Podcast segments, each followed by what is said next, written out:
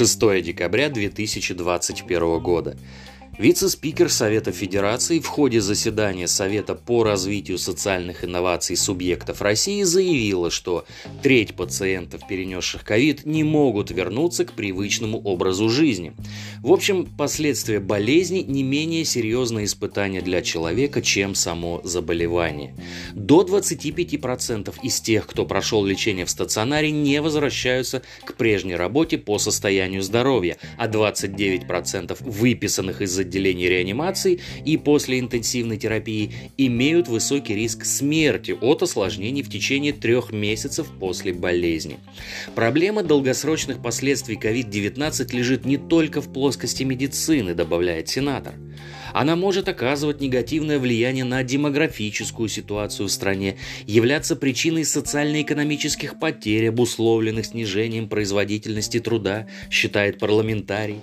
По ее мнению, для эффективной реабилитации граждан необходим комплексный системный подход, который позволит минимизировать последствия заболевания. Что скрывается за фразой «комплексный системный подход», мы, как всегда, можем только догадываться. Далее сенатор назвала отсутствие достаточных знаний, полученных из прошлого опыта, одной из главных сложностей при реабилитационных мероприятиях, так как исследовательский период новой коронавирусной инфекции составляет менее двух лет. По этой причине система социально-медицинской реабилитации пациентов после COVID-19 находится на стадии формирования, тогда как на федеральном уровне уже создана нормативно-правовая база, то есть законы уже готовы, но как лечить людей пока еще до конца не ясно. Ну что ж, в конце концов, люди могут и потерпеть, а вот закон терпеть не может. Напоследок вот такое.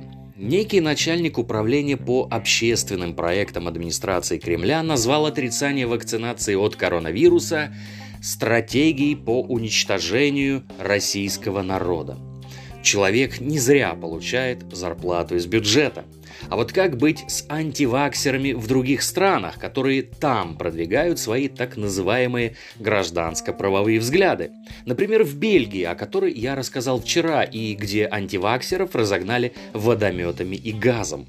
Там, наверное, действует стратегия по уничтожению бельгийского народа, Лучше бы обратили внимание на тех недоносков, которые мечтают расстреливать и избивать непривитых, называя их людьми второго сорта. Но кого это волнует? Главное – сочинить очередной красивый лозунг.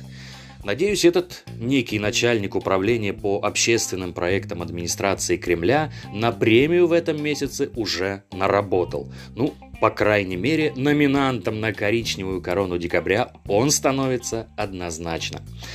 У меня на сегодня все. Конец связи.